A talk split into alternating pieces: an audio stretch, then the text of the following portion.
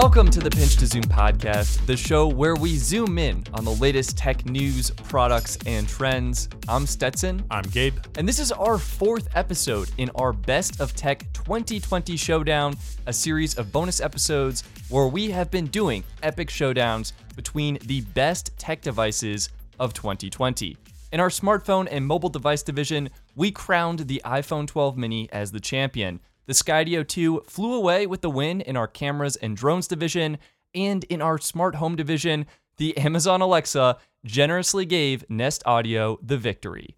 In this episode, we will be battling out the best streaming services, game consoles, TVs, and more in our final entertainment division. This is a March Madness style bracket where we will be putting two devices or services against each other, having them battle it out head to head, picking the winner, and then moving that product or service on to the next round. In this episode, we will be crowning one product the champion of the entertainment division, and in our grand finale, we will be putting the winning products from each division against each other in an ultimate final showdown to determine the single best tech product of 2020. With that said, let's get this showdown started. Welcome to the fourth episode of the 2020 Best of Tech Showdown, presented by the Pinch to Zoom podcast. I'm Gabe, I'm Stetson. and today we're looking at a fierce competition in the entertainment tech division with the best gaming consoles, streaming services, TVs, and more lining up for a showdown that will make a Mortal Kombat fatality look like it's from Animal Crossing New Horizon. But for the final time, let's meet the 16 contenders in today's showdown.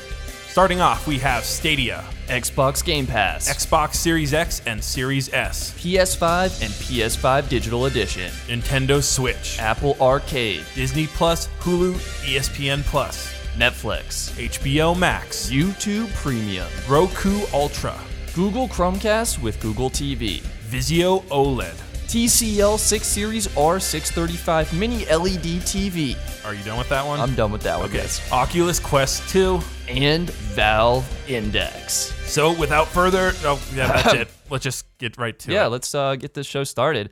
I think what I love about these series is Gabe and I come in here, we have no idea who's going to win this episode. We And really don't. We we've done a lot of research on which devices you know to choose and just to make this final 16. But beyond the research, the prices, like we really have no idea. I'm just looking at this now and just kind of it's a little daunting. Yeah, I mean, I feel like I have some gut instincts for first round picks, but beyond that, it's really up in the air and we get some But, fun but also we haven't really we try not to talk too. So I have no idea what Stetson might say that might swing my opinion radically the other way. Yeah, we go in with open minds, and I think we should just start right off with the uh, first matchup here. We have Stadia, which is offered for a free service, ten dollars a month for Pro, and then to get the sort of TV experience, it's hundred dollars for that Stadia Premiere, getting you the controller and the limited edition of the Chromecast Ultra devices until Google runs out of those.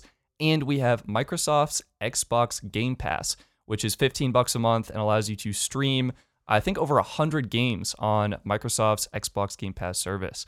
Uh, yeah, so Gabe, let's how, let's start this off. What do you what do you think going into it? Do you have Well, I think if this was a month ago, uh, I think Stadia would be the clear loser here. You know, this would Yeah. just easily hand this to Xbox Game Pass. There, yeah, it's more expensive, right? Fifteen dollars a month. No, I don't think it has a free tier. Yeah, there's no free tier. You can do a trial. They're offering, I think, three months for a dollar, which is pretty great. Uh, but besides that, like once you're locked in, it is a more expensive fifteen dollars a Yeah. month. So if it, if this a month ago, right, would be totally Xbox Game Pass. You're moving on. It's a little closer now since we've had the Cyberpunk 27 incident. Ooh, yeah. What is- happened there? 2077, sorry, incident, which is essentially, you know, Cyberpunk 2077, one of the biggest games of this year to be released.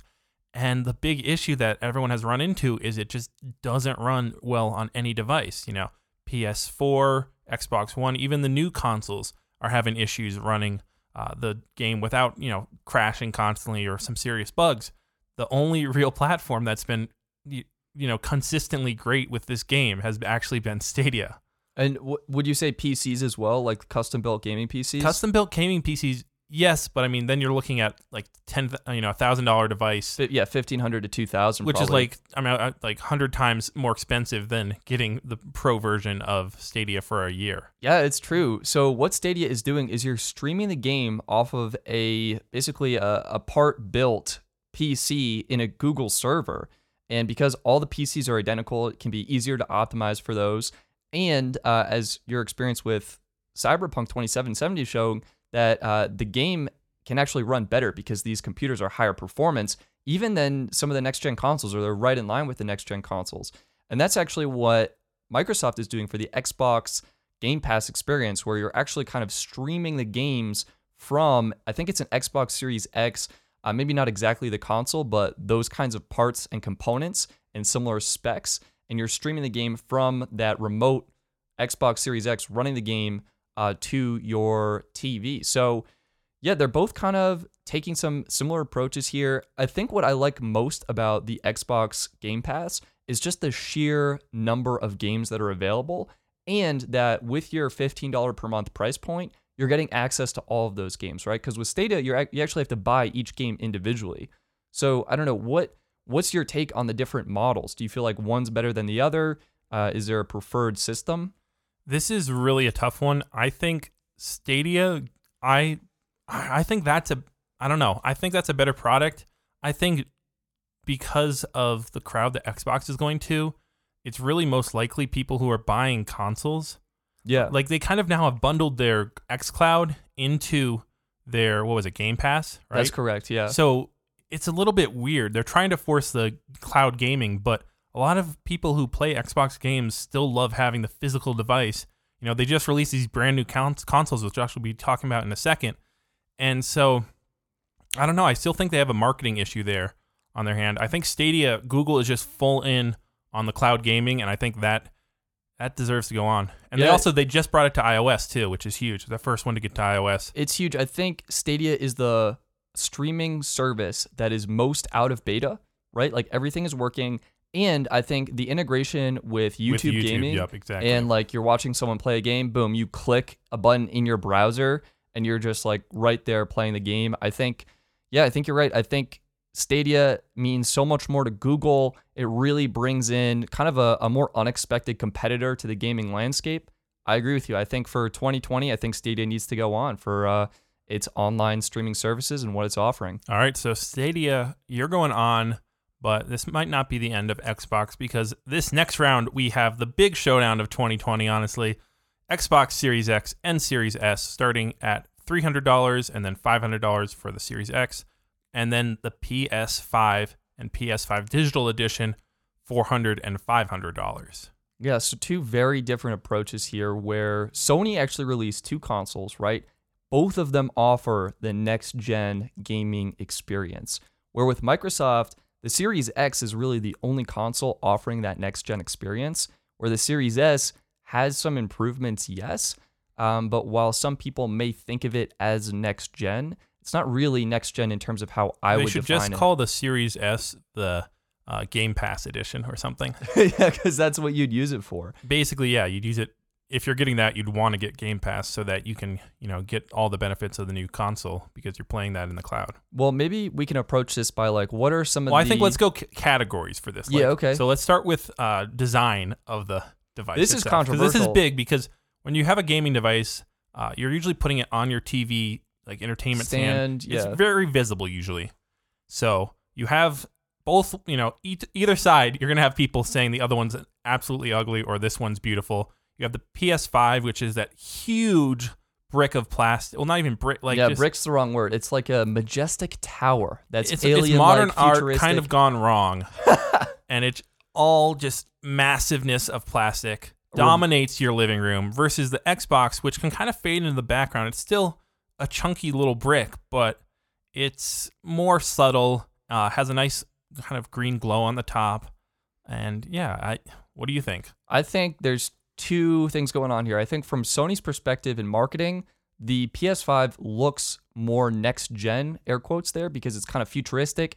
It's a conversation point if you have guests over in your house, whenever that's okay to do again. yeah And I think if you see it in the background of YouTuber videos, like people will immediately recognize this person has the new PS5, their next gen gaming. Whereas I think the Xbox, it really fits better into most environments. It's easier to mount sideways or vertically. I think it's got a better design for airflow, in my personal opinion. And when I'm gaming, I want the console to fade into the background.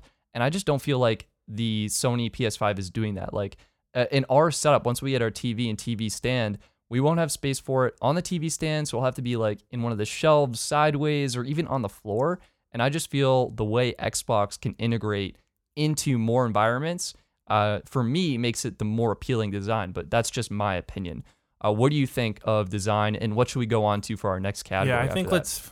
I think I think that design's a draw because it's very, uh, you know, subjective. Yeah, that's that's a good. Yeah, So I think design's a draw. Now let's go on to just hardware specs. Which one do you think takes it here? And I- this is this is both features as well. So like we're including controllers. okay. We're including how much you know teraflops, stuff like that. What I like about Xbox Series X is, well, on paper it does have the technically higher teraflops, but I think what sells Xbox for me is the quick resume feature, where you can easily jump between games, uh, more quickly get back into the action. And PS5 is by no means long at loading, but I think that feature of Xbox is really good. Uh, but what is Sony doing with their controller that I think makes it super unique, right? They're adding the haptic feedback that's actually sort of uh, a dynamic rumble. What do they call it? Dynamic adaptive triggers. So if you're pulling the trigger on a weapon or maybe you're climbing or something like that, uh, you're actually getting the controller kicking the trigger back at you and adding resistance. Maybe you're pulling a bow and arrow or something. I think that is a truly unique feature, makes PS5 next gen, and you're getting the 3D audio, which we haven't seen how well that's going to pan out. Uh, but the big asterisk here, if developers choose to incorporate what Sony is offering, I think that is going to offer uh, sort of the next gen experience of what it feels like to be immersed in a game. Yeah, that's the key. Like kind of you know asterisk on there is the developers have to embrace what Sony's offering, and maybe they can get some common you know I don't know what they call it, but like uh, way that it, Like they a standard or something. Yeah, exactly. A standard for that feedback if Xbox actually does something like that as well. You know, they both have very similar things like ray tracing, right? You get the 4K 60 FPS gaming, I think, on 4K 120 Oh, FPS is the max with HDMI 2.1, but that's kind of its own little problem in a nutshell. Uh, Yeah. And up to 8K gaming, which is insane Yeah. for the select people who have 8K TVs. Which is very, very few, and very you have few. to you have to get a game. See, the thing is, the console can technically support it, but game developers need to choose to do 4K 120, and that's going to be hard. And I think a lot of people will kind of opt for the lower resolution, higher frame rate, or even the higher resolution, locked at 60 frames per second frame rate, uh, for what they will perceive as a better gaming experience. So I think, yeah, for this one, I think it's a close one. Uh, if we weren't considering the controllers in this, which maybe should be a separate thing, maybe that should be features. Sure. But I guess okay, so let's say direct hardware. I think Xbox does get the edge, but if you're gonna round it out to actually like next gen hardware, I think then you give the edge to the PS5. Yeah, I think it, it is challenging to say because PS5 is the only game console supporting the 3D audio and the adaptive triggers. And because it's one of like the Xbox or the PC, Stadia, all these other platforms that won't support it, I think it's challenging to tell at this point in time how many games will optimize for that. But as it stands, the potential is huge and it is such a defining, unique feature. I think PS5 should win in that category. Okay, final. Uh, actually, let's just do two categories together. Here is going to be content uh, and exclusives, and then gameplay and kind of like community, I guess, or I don't know. Yeah, I like I like those. Yeah, Content exclusive. Well, what do you think? What uh, I think I mean content exclusive. I think hands down goes to the PS5. We haven't really seen any content exclusives from Xbox. I mean, I guess the Halo like revamp they're doing. but they pushed that back. So There's not not really anything at this point. So I think easily goes to PS5 at this uh, stage in the game. You know, you have the Miles Morales revamp or kind of retooling of the Spider-Man. You have what is it, the Horizon uh, new version coming out. Yeah, just overall, that's the one I'd go for for content. I think. well, here's another asterisk that you may consider: Yep. backwards compatibility. Okay, That's true, but I, there's have been a lot of issues for people running stuff. It hasn't been as like seamless as just oh I can pop in literally any discs that somewhat that actually don't work for for what? for Xbox. Really? Yeah. I was seeing the huge backwards compatibility. There is a lot, but there ha- it hasn't as you know Xbox has been making that literally a marquee feature for them. it ha- it should literally work with any game. and, it just hasn't been yet. there hasn't been every game that has. Interesting. Yeah. It's been most of them. Granted, if you have you know most games better than there. PS5. definitely sure. better than PS5. And I think the fact that also uh, PlayStation doesn't really have a good competitor to Xbox Game Pass yet, they I, they definitely will. We know it's coming. Um, so that's. But I think at this point with the exclusives, I'd give it to PS5. But if you look at then like community, the online aspect, and multiplayer, that's definitely got to go to Xbox. What's really nice is, you know, previously your three friends or whatever, you each needed to buy a $60 game to play online together. Now with Xbox Game Pass, you can each spend 15 bucks and boom, you Play all get access. Yeah, exactly. And that's doesn't that include your Xbox Live or no? Yeah, I think that would the $15 price I think does include Xbox Live, so you're all set ready to go. So it's a great deal, and I definitely feel like I mean maybe this is just me, but more of my friends uh, have Xbox. I think that that play online. I feel like people who have PlayStation do more like single player. they have some really great, stuff. yeah. I think So overall, though, let's just get to the end. What do we think? To summarize my thoughts on the next gen, Yep. I would say PlayStation is changing the way we experience games with the 3D audio and the new haptic feedback and dynamic adaptive triggers in the controller. However, I feel Microsoft is changing the way we play games with not only a, a more affordable entry point at $300 for the Series X, uh, but also with the next gen specs and with the Xbox Game Pass features. So So tough like how what would you say? Do you feel like sony's change the way you experience game is better and more uh reward award worthy or do you feel like microsoft's change the way you play games is more uh worthy here? Oh boy, i'm gonna say i'm personally I th- leaning towards microsoft. Oh I'm leaning towards PS5. because you feel the next gen deserves more recognition Well, I'm thinking which was a more improvement on the previous generation. And I feel like Xbox was just kind of like your expected iter- iteration. And actually, more of the improvement came like in the online with the. And I, and I think next year this could be completely different once Xbox real you know it releases gets titles like yeah you look at generally actually in the past two console releases Xbox has taken longer to really feel like wow that's the platform to be on sure sure um, and PlayStation has been faster to come out with exclusives and better stuff right off the front. So I think yeah I would we- go PlayStation, but I mean we're gonna get we're gonna get hit either way. you can't i mean it's we're, we're in such a jumping into the pit of alligators here with this yeah showdown. Well, I I think for me, I definitely liked Xbox's more affordable approach. The monthly financing option just for the consoles itself was really huge.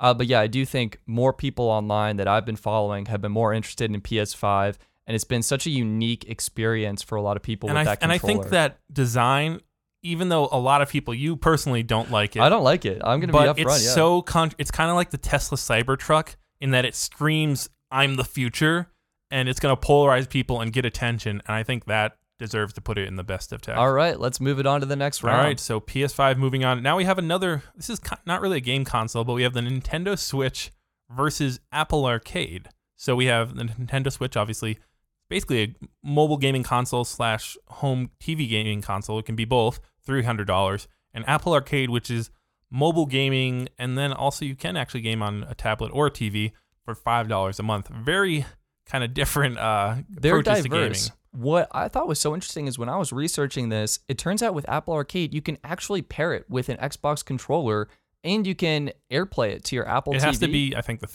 third generation Xbox controller. Yeah, I can't the- remember. It has to be like one of the Bluetooth compatible ones. So one make of the sure newer you get ones. that. And you can play it on your TV. And maybe if you have some HomePods, you can get some surround sound going. And I was like, wow, like Apple Arcade actually does deliver kind of uh well, like well- huge, enormous asterisk. Oh, with the asterisk is getting bigger. At, wow. Um, but yeah, so I was surprised by that. Gabe, what's your take going in here? I th- I think Apple Arcade a year ago was awful. And they also gave it to everyone for free. They gave it to everyone for free, and even free, it was awful. It was, you know, glorified. Basically, too many. I mean, the, the games are very beautiful and stuff. I think I mentioned this before on the podcast where we talked about it. They're very beautiful, but they're just they're too indie. Too they weren't like you want games that bring you you know back coming back to more to play and just hooks you in, and none of those had that. Now I just downloaded this past week, signed up for actually I got a three month trial because I bought the new iPhone, so they keep rolling out those free trials, and it's it's still, you know, on, you know, not to that point where it's like this is something I really want because still it seems like most of the good games are just in Apple's regular, you know, app store that you can download for free or freemium games. But it has come to the point, you know, they have like Lego Brawl and a couple other games that really kind of feel have that replay value that you could, you know, more than just, ooh, wow, look how pretty and the binaural audio or whatever else they're doing to try to make it seem cool. Like Apple Arcade has come a long ways. That said, this year has been the year of the Switch. I mean, yeah, we actually included the Switch in our biggest tech fails of 2020 just because it's not in stock and everyone wants it. Yeah, they could have sold, I think they've sold 45 million uh, consoles this year alone. I think, is that what I was reading? Yeah, 45 million just this year alone, which surpasses the most they'd ever sold in one year from the Nintendo uh, DS and the Wii U. Uh, with the Nintendo DS, they sold 31 million. With the Wii U, 25 million. So like 15 or yeah, 15 million more consoles this year they've sold than their previous most in any year. And Switch was So such insane. it was such a huge And that, wait, and that's also not even counting the Nintendo Switch Lights. wow. Like, yeah, that's crazy. It's been off the charts, and this was such a huge and important console for Nintendo because their Wii U was such a big flop. I almost thought they might go off the map if they didn't have a huge hit. And Switch was not only successful, but it it created almost a new category of gaming where you get the Nintendo AAA games on a handheld portable device that you could share with your friends, game on the go, and even plug in and dock at home for your which big was screen TV. which was oddly what the Wii U was, but this just did it better in every way. Oh yeah, well the Wii U wasn't really portable. Like you had the handheld tablet thing, Yeah. But it was Somewhat like you had to be in your house. I guess it's more it took like the Nintendo 3DS and the Wii and just combined them together. I said, think here you go. the Switch was so great because it, it built a community around it where you could take it to lunch. I like I, I would just think of being in high school if we had the Switch, you could bring it with you to lunch, kick it up on the kickstand, dish out a couple of the Yeah. controllers, and boom, you like four player uh, Mario Kart. And I think honestly, if I was gonna get one, it would be the Switch. And I think the biggest revolutionary device was the Switch. And I think Apple Arcade just isn't there yet. We were talking about this earlier, but I think if Apple comes out with an Apple TV that can better support it, um, I think that's where Apple Arcade could potentially have a better chance. But as of now, I think Switch deserves this win for uh, just being such a great console, having such great Mario games, bringing back some of the nostalgia of Mario and Nintendo fans, and really creating kind of a new device and a new gaming experience we really haven't seen before from any of the major gaming manufacturers. I agree 100%. And it's funny we're talking about this product that was released in 2017 and just now is, I feel, reaching the peak. But if you look at Nintendo consoles, really it's six to seven year lifespans they have before they get outpaced by a new gen. So you're hitting perfect time here with, you know, new games like Animal Crossing, New Horizon, you know, and more even coming out next year. Yes, they will possibly be releasing the Nintendo Switch Pro, but Nintendo consoles are never about specs. So just buy the Nintendo Switch if you can get it and enjoy it. So definitely going on Nintendo Switch. Next, we have uh, two TV streaming sticks or squares. I don't know. They're, they're kind of in whatever category they fall in. We have the Roku Ultra and then the Google Chromecast with Google TV. We actually had to look up that naming. That naming is twice. awful, Google. Uh, but Roku Ultra goes on sale for $100, uh, sometimes $80 if you get a discount. And then the Google TV is only $50. And, you know, very different price tags. I, off the bat, want to include just go Google because it's cheaper. I feel like you're getting Yeah, more so- for less. Here's what I would say. I think Roku built something awesome, and the real strength of Roku is actually that they're built into a lot of TVs, which we'll talk about Yeah. later with our TCL 6 Series TV. Um, but the fact that the Google TV supports 4K HDR content and Dolby Vision for 50 bucks, and it's using Google's algorithm so you can like shows, save them to a universal watch later list, and have the algorithm kind of learn what your content preferences are. I think that's a huge win. It's aggregating content, giving you easy access to the shows you want immediately in a really nice, clean interface. I think that's hands down the winner for me. And do, wait, doesn't the Roku Ultra not support HBO Max currently? Or Roku They fixed that. They so fixed it. Okay. they struck a deal where HBO Max is now available. okay. But the asterisk is I don't believe it's available yet on the TV version, but I know I know it is definitely available on I don't know. I don't know if you mentioned this, but also Google Chromecast with Google TV doesn't currently work with Stadia, oddly. But I imagine support is coming, so you're also getting a gaming device then too. Yeah, but you can game on your big screen TV. So I, I just think the value Google has created, along with that experience of aggregating content, showing you what you want, uh, I think it's huge. But? I, I think we'll see Roku coming back in a previous future round, as you mentioned with the TCL 6 Series TV. Yeah. So yeah, Google Chromecast, Google TV moves on. Now we're going into the streaming services. You know, you just got that Google Chromecast, Google TV, and you're trying to decide, huh, what streaming service should I get? First off, we have the bundle of Disney Plus, Hulu, ESPN Plus coming in at $13. That is a slight savings if you, I think it's like $15, $16 if you got them separately. So some a decent deal there. And I think Disney Plus is going up to. yeah, so it's going up to eight dollars. I don't know if that's going to change this bundle in the future, but either way, we're talking about 2020. Uh, and then that bundle is going up against Netflix, which starts at $9 for the basic, goes up to $14 for HD, and then $18 for 4K. Uh, yeah, which do you? This is a tough one here. So I've historically been a fan of Netflix. They kind of, in my mind, kind of started it all. I mean, a lot of people forget they were mailing out DVDs in, Oh, in they their were early like, origins. like uh, competitors of Redbox and Blockbuster. yeah, it's crazy. And now they're survived, and I think they do still mail out DVDs though too. Yeah, we had that subscription for a while, Yeah. and it's crazy. I think uh, what I love a lot about Netflix is their Netflix originals. I feel like they've been really building that out. I've really enjoyed some of their content with Stranger Things, and I respect what Netflix is doing. They're trying to create value for subscribers, give people a reason to stay subscribed to Netflix. But I think the big reason uh, to consider Disney Plus is obviously the Disney content. Like Gabe, what are you getting with Disney that everyone loves so much? Oh, Mandalorian is That basically the, show, the one reason. Marvel Universe. You're getting the Marvel universe. Okay, so I think you were saying Netflix how their original content. Netflix, I believe, at this moment has more must see must see TV than any other uh, streaming platform. Yeah, that sounds right. So that gives them a pretty significant edge because you know if you if you if must see TV is basically you want to be up to date on every episode because people are talking about it. That's you know driving the culture, driving the memes, driving the you know the chats on Twitter, trending and stuff like that. And Netflix just has all that. I mean, Disney Plus, you know, has had huge success with Mandalorian. They have a bunch of shows launching in the spring here.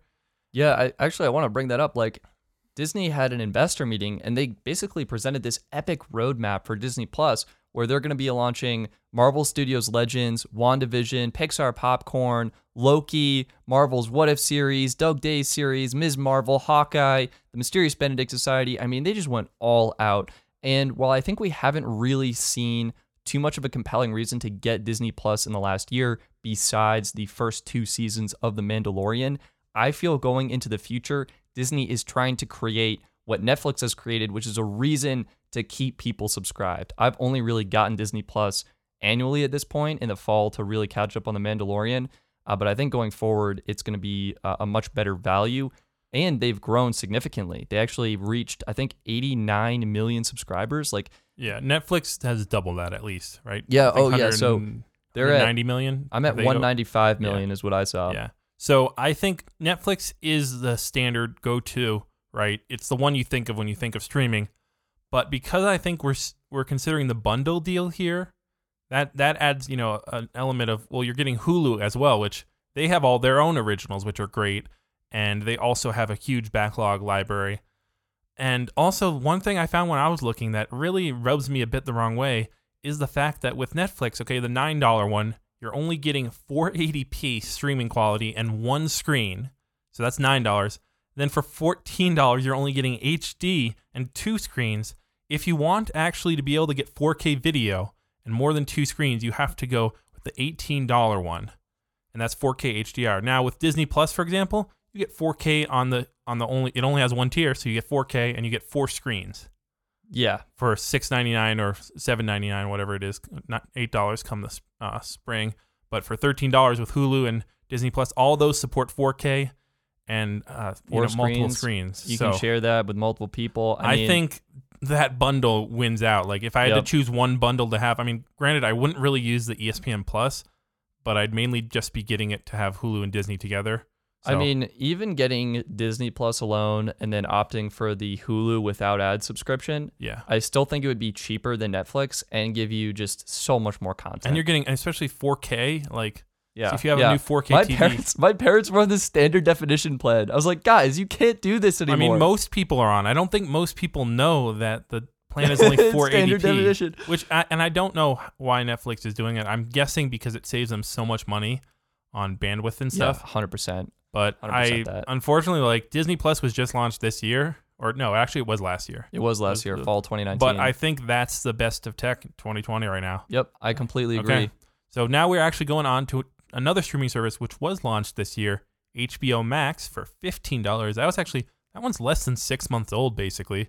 Uh, and then you have YouTube Premium for twelve dollars. Now, people are probably like, "Wait, what? Why are you having YouTube Premium?" And I'm kind of also wondering the similar thing. Stetson, I would like to know why we don't have Amazon Prime in here. uh, yeah, I just don't like Amazon. I like YouTube a lot better. I, I did this one because I spend probably 90% of my watching content consumption on YouTube. And I feel like premium is just such a great way to support your creators. They actually earn more money from premium subscribers than they do from people who don't pay premium and choose to watch the ads. So you can support your favorite Wouldn't that depend though how much how many videos that person watches though? Um, I don't think so. I think I think the metrics just work out Because aren't they just dividing up your twelve dollars? to the different Yeah, like if you watch a hundred thousand different videos a month, well, they're probably have to- going to it's get not. less. It's not the videos. It's the creators. yes, I know, but but if they're from Different um, creators. you know, two thousand different creators. No, I still I still think on a per view basis, you're earning. okay, maybe right, I- true. yeah, I guess CPM is pretty low sometimes. yeah, it's like I earn like a fifth of a cent For per one view. view. Yeah, so All even right, if you're so getting that- like a that, cent, that makes that makes sense. right. no pun intended. boom, boom. tss. So uh, yeah, YouTube Premium basically for twelve dollars a month, you're getting ad-free YouTube. You're getting the ability to download your video, any video offline, which is pretty great, I will admit. And then you're getting YouTube Music, which is pretty awful. I will just Well, yes, no, it's it's usable, It's and the fact that it's usable. twelve bucks, like you're getting basically a no, an adequate. no, because I don't want to be listening to a song and then have some sounds happening in the music video that are playing. That's not what I want. I want to actually listen to the clean, like, you know, studio recorded version of the song, not what they put on in the. You know, they they make music videos oftentimes with sound breaks, so people couldn't just rip them off YouTube and put them on their iPod. That's why they did them, so they could, you know, it would ruin the having The audio listening exactly. experience. Well, And then yeah. YouTube was like, "Huh, let's just take that and turn that into the music thing." Uh, so I- yeah, we'll have to see. I'm Don't even actually. consider the YouTube music. I'm not. I'm That's, not gonna, sure. that's only going to hurt your case. I'm not sure how many songs that's with, um, but I felt like I noticed that occasionally, or maybe it was intentional. But um, no, I actually do think it's a tremendous value. And if I wasn't kind of stuck in a uh, Spotify subscription, I probably would just switch to YouTube Music for my listening needs. I feel like it's Wow. got the algorithm, it's got the recommendations, and it knows you well. So I think it's a good value. Should Prime Video have been in here? Yeah, probably. Yeah. But I mean, um, have you watched The Boys on Amazon Prime? Nope. Oh, that is such. I will just. That, so since we're not including Amazon Prime, I'll just take this time to do a little ad break for The Boys on Amazon Prime. It's a great, gritty, modern take of superheroes.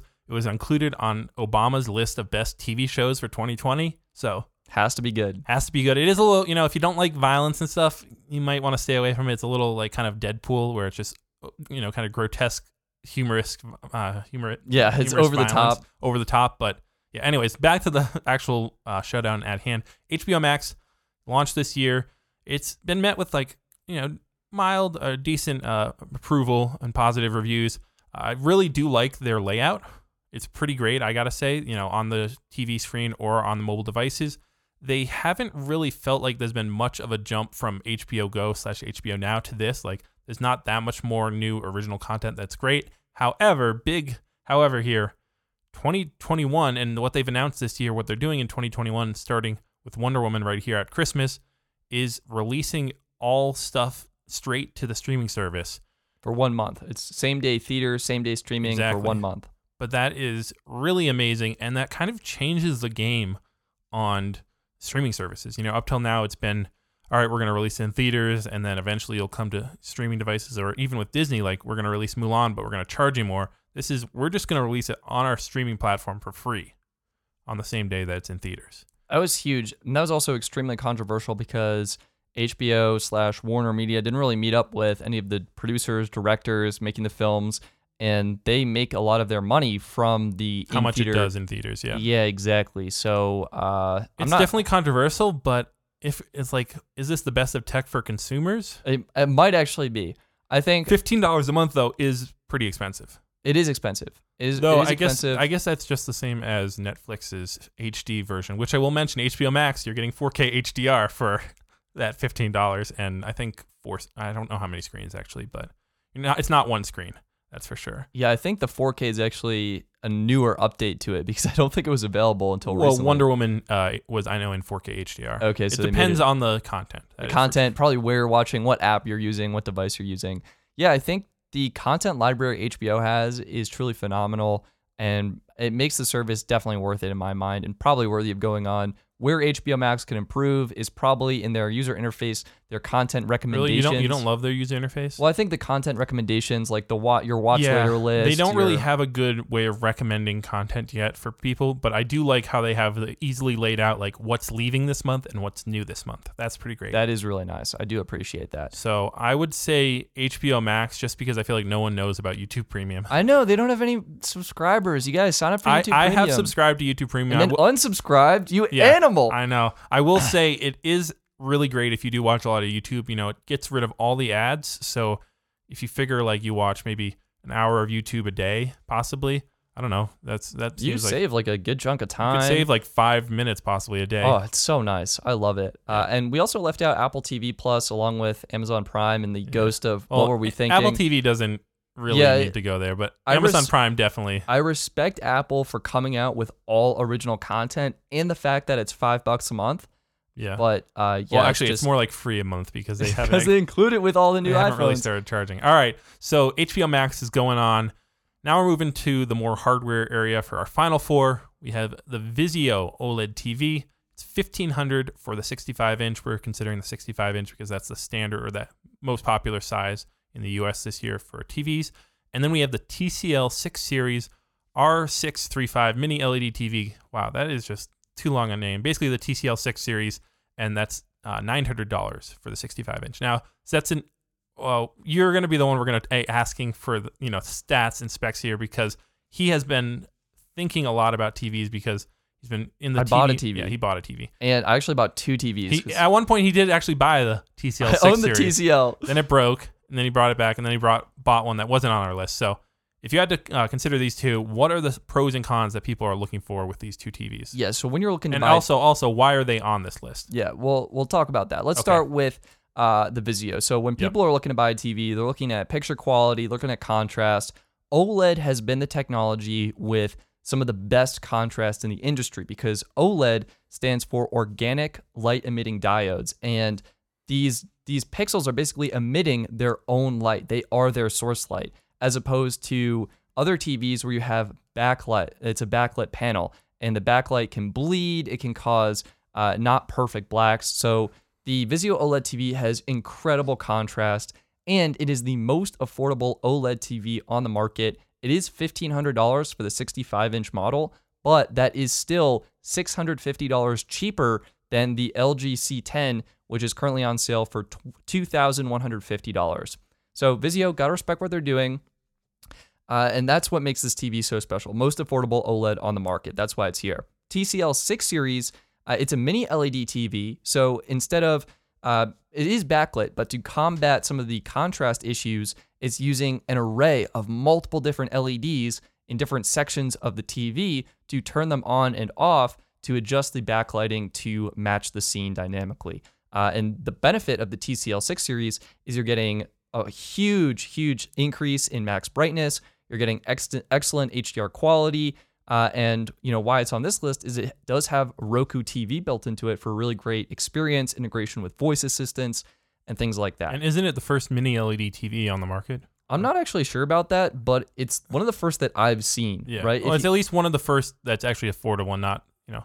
And this also shouldn't be confused with micro LED, right? That's correct. So micro LED is basically uh, it's more similar to OLED, but instead of using an organic compound that can actually degrade and decompose over time, it's using an inorganic material uh, for the same effect. Yeah. So micro LED will will really be um, hopefully in the next two to four years. It's expensive, but it's will be coming down in price. Yeah. and we'll be seeing. Now, the TCL 6 series is uh, Roku TV. What is the Vizio? It's using Vizio's interface, Okay. which So uh, kind of makes Roku, bad. Roku probably wins out. Yeah, they show ads on the Vizio. Yeah, you can't no, get rid of don't them. Yeah.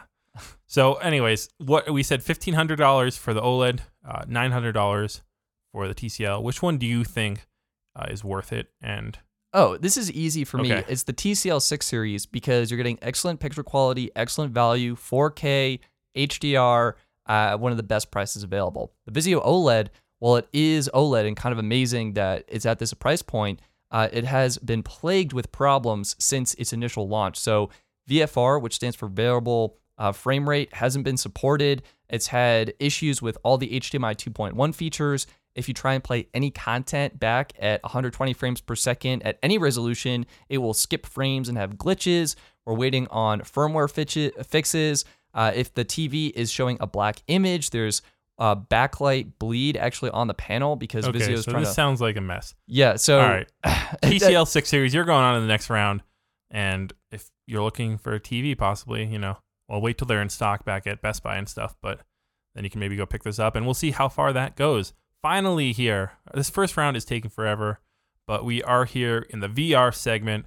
Oculus Quest 2 starting at $300 for the 64 gigabyte model versus the Valve Index for $1,000 with an asterisk that you need a PC. that's like uh, 1500 to 2000 So I don't think this is even a competition. Personally, I think the Oculus Quest goes on. I, I would go 100%. Valve Index. I think so. Valve Index is using outside in tracking with the sensors, and to me, it represents the best of VR right now because it does support up to 120 hertz display, which for a lot of people reduces motion sickness, provides a significantly better gaming experience, higher resolution. Actually, I don't think the panels are high resolution, but it does have a wider field of view, more immersive, comfortable.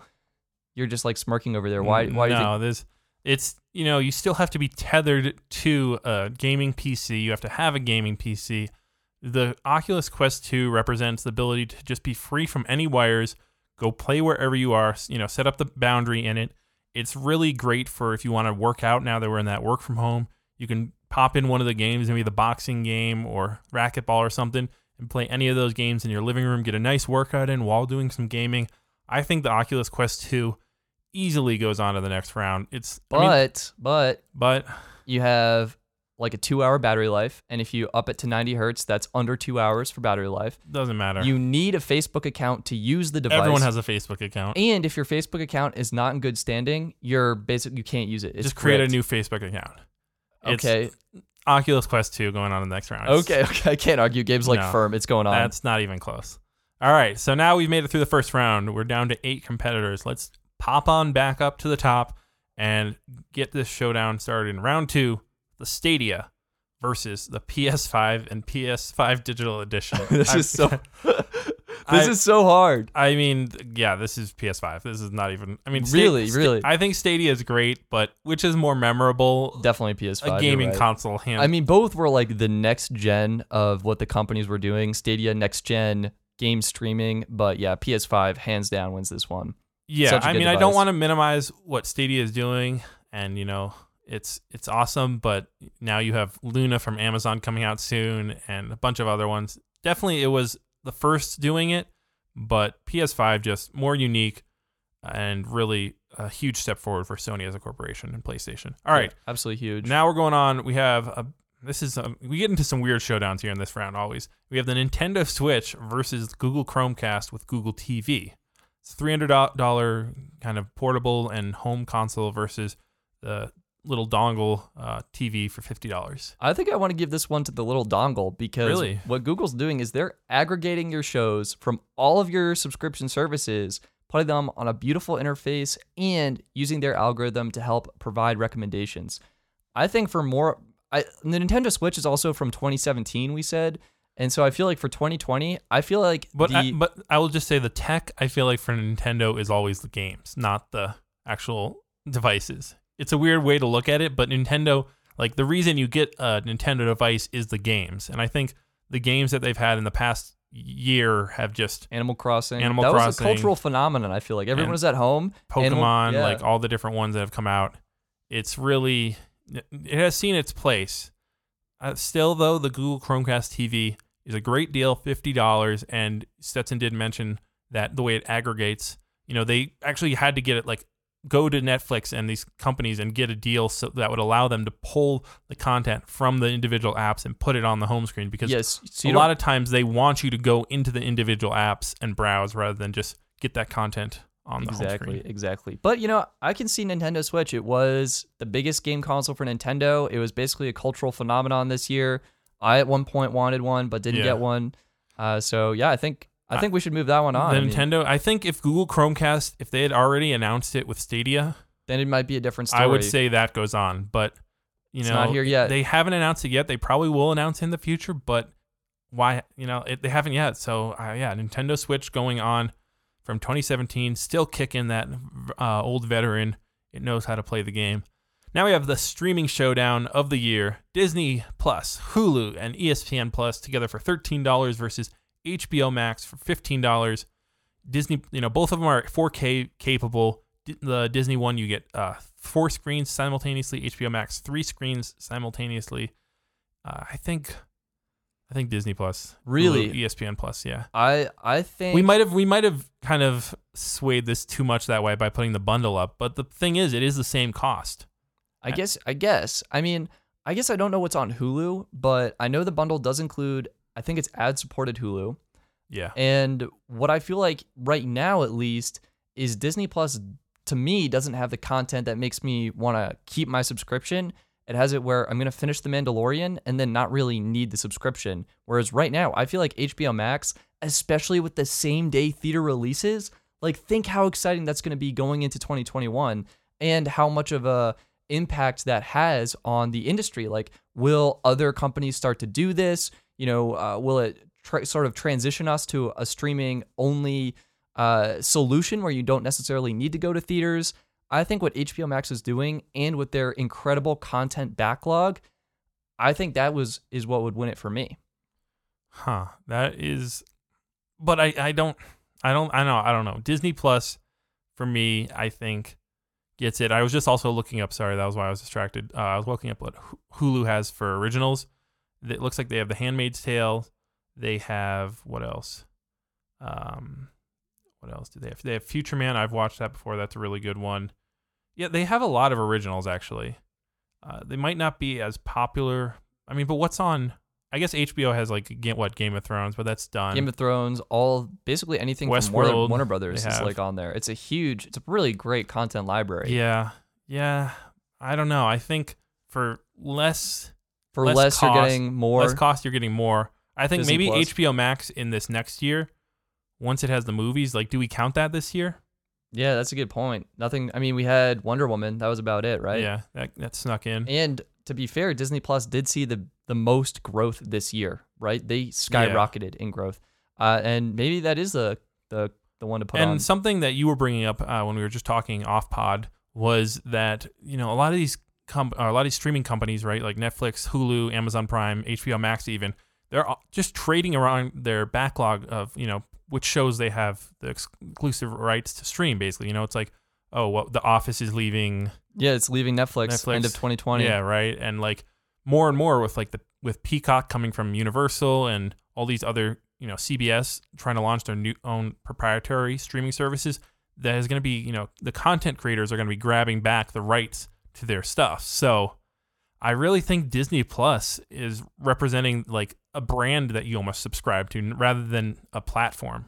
Sure, sure. And you are Right? getting a lot of the fan favorites from the Marvel universe. That yeah. Well, Marvel, always- Star always Wars, fun. any of the Fox ones, you're getting Pixar. It's just it's insane how many uh, shows and originals that Disney has already. Yeah. So I think I think that bundle is going on to the semifinal round. semifinal round. All right, now f- the, the little final showdown here in the series of eight. We have the TCL six series versus, the, va- Oculus Quest yeah, 2. geez, pasting the wrong. You, you pasted the one you wanted to go on, Stetson, into the final here. But yes, the Oculus Quest 2. Uh, this is a $900 65 inch TV. So this is the old school real, virtual reality versus new school virtual reality, which is on your head. A immersive $300 uh, Quest 2. Which do you think?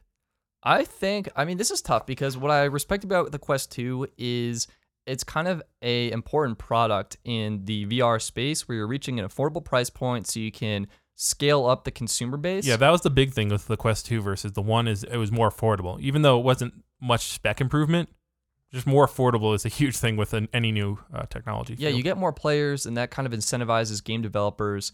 But honestly, I just feel like the TV, where you're getting such, uh, you know, people I feel like are ready for an upgrade. Like getting a 4K HDR TV, my parents are ready for an upgrade. I think what TCL is doing in uh, this market is providing an affordable TV with excellent picture quality, and I almost Okay. want to move that one on. Now, as someone who is, uh, you know, just gotten so immersed, talking about VR, in the TV world and watching so many reviews and stuff, I want you to take a step back a little bit okay, and, and think how memorable is any one TV model?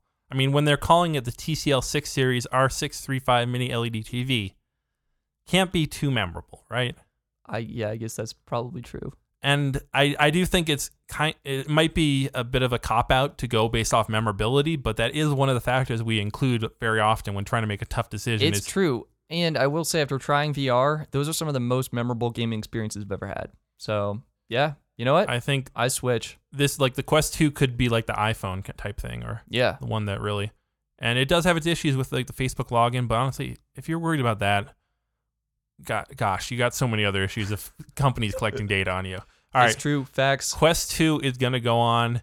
And let's see now. What do we have here in the finals? We have a bunch of uh, things that are back ordered. is actually, what we have because we have the PS5, Nintendo Switch.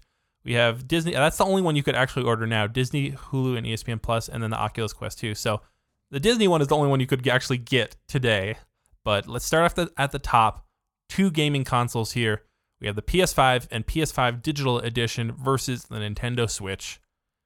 It kind of depends like what kind of gamer you are, but I think for This is- 2020, yeah, this is very subjective of what are you, you know, into? Are you a serious gamer kind of with the PS5 or are you more casual just for fun? I think I think know, PS5. I mean, it's the next gen. Yeah. It is a gaming revolution with the controller and 3D audio. I'm just I'm a big fan of what Sony did here, and I feel like it's such a memorable product for 2020. I think it deserves to go on. I'm a big fan of the Nintendo Switch in that it's actually made it this far, being a 2017. Like this is you're seeing the veteran who's been around in the league since for 20 years. You know, he's been it all, been through like seven different teams, been to the World Series, finally got that World Series ring, and then now it's like he's almost got it, but it's like, ah, yeah, he's not quite as good. Doesn't have that skip in a step of the new one. So PS5 and PS5 Digital Edition going on to the finals. All right, finally here we have Disney, Hulu, or Disney Plus, sorry, Hulu and ESPN Plus versus Oculus Quest 2. Wow, what how do we even begin this one? I I was thinking about like how many people would benefit from each, and I think the Quest 2 is kind of a, a monumental landmark in the VR space. But I still think the VR audience is so much niche. smaller Yeah. that really the real the real winner of 2020 was Disney Plus with its tremendous subscriber growth. Like they hit their five year subscriber goal in nine months, and maybe that was assisted by the pandemic. But I, think it shows the future of the service. It shows promise, and it shows a great way for people to And get. let, let's also remember that their production was delayed on a lot of the stuff. So things that they're now announcing that you know springtime is, are going to be coming, like WandaVision and Falcon. Those should have kind of been actually coming out, I think, the fall. But you know, they only have really one original TV show that's Hallmark, which is Mandalorian, and they're still like just people love it. Like gaining subscribers like I don't know, you know, faster than any other uh, place out there. So I think this, yeah, I think Oculus Quest Two is definitely actually. As I was doing the research for this podcast episode, I really want one now. You know, watching all these videos of people playing them, especially yeah, the boxing um, one looks really good. There's this game where you're boxing and it like it actually looks like a serious workout. They had some like CrossFit trainer or someone oh, doing it and he was like yeah that's an actual workout so i'm kind of like hey you know i don't really love working out when i can't go to a gym and because it's But now you get to create your own gym. create your own right you can't go out of your house now because covid so it's like just bring vr in and you can go anywhere That is true. You know, yeah so shout out to elena go listen to that episode if you want to know more about vr but i think uh you know it's great that oculus quest 2 is doing that i still think disney plus and that whole bundle there yeah. what Disney's really done in the past. This award is not just one year. This is like what they've done over the past 10 years of buying all these companies and coming to this moment. This is their moment. So Disney Plus goes on to the final round. Well, and Hulu and ESPN Plus as well. But those aren't the big ones. Now we are here in the final, ladies and gentlemen. Welcome to the final uh, of the entertainment division. Yeah, I don't know. I'm, I don't have much energy by the time we get to this final round. No, it's uh, we've had some tough battles. We've battled through. We've seen them all. Uh, you know, PS5, Xbox One. We've had that battle, or Xbox One Series X battle. We had that go down. PS5 won out, won its way all the way here to the final round. Disney, we had a hard battle with Netflix and also then with HBO, but it finally made it here to the final. Which one is deserving of the best of tech for 2020 in the entertainment division and the right to go on to the final round I'm or final showdown? I'm sitting here and I'm looking at these contestants. Yep. And I'm thinking I really like what Disney did. I saw their growth. I've been loving The Mandalorian myself, but I really think what PlayStation or what Sony did with PlayStation 5, that's different. That's unique. That's the next generation for them. This is a 10 year device. I feel like the design was unique. The games are awesome. I feel like people are loving it, uh, but you also can't get it. So I'm like kind of torn. Like, do we put True. the one console people can't get, or do we put the streaming service everyone is loving right now? everyone can get. that's 13 bucks a month. I Yeah. I almost all right. Here's I think PS5 deserves to win this because I think for gamers it is a monumental moment for them. I so many people are so excited about this. Sony delivered on having exclusives that are available, and yeah, I don't know. I, I think they did more cool stuff that's new and different with the controller, with the 3D audio, and with their next gen gaming with ray tracing, 4K 120, uh, than I feel like Disney did with their subscription. All right, they bundled stuff together. They made some great entertainment shows, um, but really, it's nothing groundbreaking. But I don't know, like, what would define a winning category to you? Is it the number of people that can easily Well, access let's, it? let's look at the other uh, three winners that we've had. We've had iPhone 12, which was really kind of like bringing the best of the iPhone to everyone in a and mini 5G, size. it was really 5G, monumental right? for that. It wa- like that was what the iPhone did. Then Skydio 2 was kind of more in that PS5 category, where it's the next gen. Though interestingly, the Skydio 2 was kind of like the PS5 of last year, where no one could get it, and they still have a 60 day waiting uh, list for ordering it and getting your new Skydio 2. So that's kind of similar to the PS5 in that one its category. And then we had what was it, the Google Audio, which is more the Disney Plus in that everyone can get it. It's not really groundbreaking, but it does some new stuff well, bundles it all together uh, in a good package. So I I don't know. This is a really tough one. I feel like we have to put on the PS5 and PS5 digital edition just because of how big those have been this year. And I mean, just like the Tho- number those are the devices of 2020. right? Like if you're gonna say like what devices are released in 2020, it's gonna be the, like you're gonna mention the Xbox Series S and S. Ah, gosh, those names are just wrong. And then too similar. wrong. You hear that, Microsoft? Just wrong. Thumbs Just down. wrong. Eh. You need to come up with something uh, shorter. Put them in the timeout box. Either way, the two gaming cons, you know, the major gaming consoles from uh, Xbox and PS, uh, PlayStation are going to be on there because of how, you know, how rare their releases are. They're not every year. They're not little updates like are coming to Disney Plus. But then again, a new streaming service doesn't come along every day.